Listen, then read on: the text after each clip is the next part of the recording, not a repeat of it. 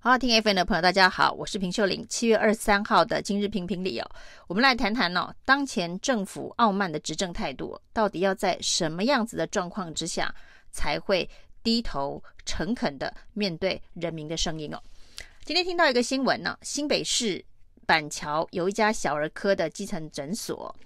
针对呢，指挥中心说免费打疫苗不可以收挂号费这件事情哦，率先开炮。那当然呢，这位小科医生呢，他的开炮内容呢，有部分资讯上面是有落差的。不过从这个资讯当中可以看出来哦，他并不是所谓的柯粉哦，因为他说呢，就是因为柯文哲哦，率先让台北市民可以免费打疫苗，于是指挥中心呢，为了不要被比下去哦，以政治考量的思考呢，在国民党立委吵了两天之后哦，那蔡英文跟陈时中就决定要比照全国一起办理哦。那没想到呢，他现在发现哦，陈时中想要赖账哦，因为等了这么久呢，他在七月二十一号的时候发现呢，原本答应每季一百元，仍然回复到原本的处置费四十块哦，并没有所谓的一季一百元的这个补贴哦。那他说这样子下去的话呢，基层诊所呢，对于打疫苗这件事情哦，可以说是打一个人就赔一个人哦。那甚至呢，这一个补助费的结算呢，据说三个月才要结算一次哦。那对于这个基层诊所的经营的现金流会发生很大的问题哦。基本上没有现金的流入，而大部分的人力物力都投注在疫苗的施打上面了哦。所以他率先开炮说陈时中赖账。那这个开炮到底有没有让指挥中心呢惊觉哦？之前所答应的事情没有办法落实啊，对于基层第一线的医护来讲是非常不公平的。事实上，过去也曾经发生过，不管是这一个奖励金或是防疫补贴等等哦，那卫福部给的不甘不愿哦，那又拖了很久哦。很多基层的医护已经反映非常多类似的事件了。那施打疫苗不准收挂号费，政府的补助迟迟不不发给基层的诊所，这个对于他们来说呢，就叫做中央请客，基层买单了。那认为基层诊所很有可能会经营上雪上加霜哦。那在这一个板桥的小儿科诊所开炮之后呢，没多久，这个小儿科诊所就收到了新北市卫生局的通知啊，通知说呢要暂停疫苗合约，也就是说他要暂停供给疫苗给这家基层诊所。那因为他没有办法配合中央的政策，就是不收挂号费哦，还是坚持打疫苗要收两百块挂号费这样子的一个做法，所以呢，从七月二十二号开始呢就要停止。供应疫苗给这家这个基层的诊所，那这件事情呢，当然在基层诊所就炸锅了。这个中央呢不给粮草，那不给合理的粮草，而且呢是属于赖账的形式哦。之前说要的补助一百块，那又回到了原本的处置费只有四十块，根本没有另外的补助。那这个公告没有多久之后呢，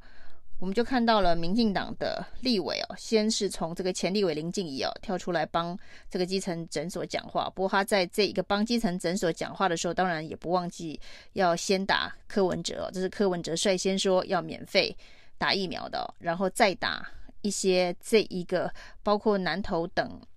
县市哦，说他们的疫苗的施打的速度太慢了。那这个时候呢，给这个基层诊所可以挂号，有挂号费的话，那可能会施打的速度更慢等等哦。不过呢，这一个基层诊所的诉求呢，也让民进党立委看到了，认为说对于基层医护来讲，这是早就积怨已久的事情哦。所以呢，民进党政国会的九个立委呢，就共同发表了声明哦，还有包括了这个台北市的高嘉瑜哦。那纷纷发文要求指挥中心要回应基层诊所的诉求，要提高这个疫苗施打的补助相关的费用哦。那甚至呢，有医生也在网络上面表示说，其实呢，一个疫苗的这个施打的程序之繁琐，那以成本来计算，恐怕要高达五百块。那现在呢，这个补助东补西补，顶多能够补助两百出头，结果现在还想要赖账。一个处置费只有四十块，真的是太不合理了。那在九个民进党的正国会立委联合发表声明，还有高嘉瑜也发文声援之后呢，指挥中心一改上午强硬的态度，要这个暂停这一家基层诊所的疫苗配送，而是呢下午的记者会终于低头同意要调整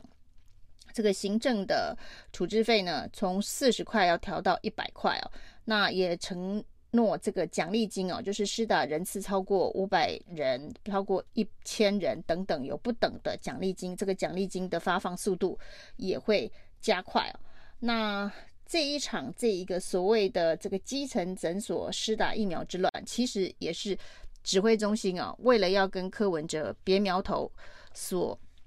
产生的没有计划、临时决定，后来发现没有预算，所以才会造成最后可能必须赖账的结果，才会引发基层的怒火。那其实这位这个板桥的小儿科诊所，他对于整个政策的这一个形成跟发生哦，的确是有一些认知上面的误解哦。但是结果呢，的确是让这些基层诊所面临。比较大的这个困难哦，那其实一开始呢，是柯文哲先宣布台北市民哦，这个施打疫苗完全免费，连挂号费都不收。那是柯文哲的逻辑是说，那能够把这一个挂号费的程序省下来，可以加快整个疫苗施打的速度哦。因为呢，现在在这个。区公所打疫苗不用钱哦，大型的接种站打疫苗不用挂号费，这些都是不用挂号费的。那基层诊所要挂号费哦，所以呢，民众可能会 confuse 哦，他去这里打疫苗要挂号费，去那个地方打疫苗不要挂号费哦，所以可能还会精挑细选，他到底该去哪里打疫苗。那对于整个施打效率来讲，其实不是那么好。于是呢，他就说台北市的市民哦，就全部。通通免费，不管你去哪里打，你去医院打，你去诊所打，那你去这个接种站打，或者是你去健康服务中心打，通通都是一样的流程，通通不需要挂号费哦。那这个施打的这一个部分呢，由这个台北市政府编列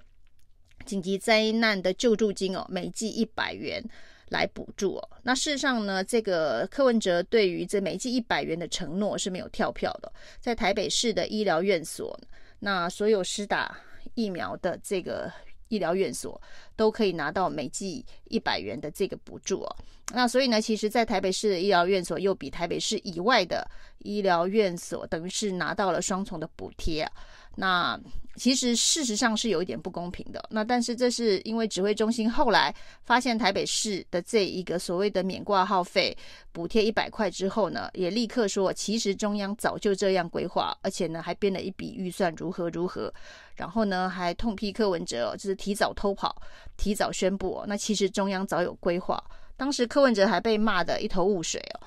那结果呢？这个指挥中心立刻宣布说，其实全国本来就都是免费打疫苗。那这个其实啊，这个背后其实啊，真的是没有编预算了。所以呢，最后才会本来宣布大家都不用挂号费。那最后呢，这一个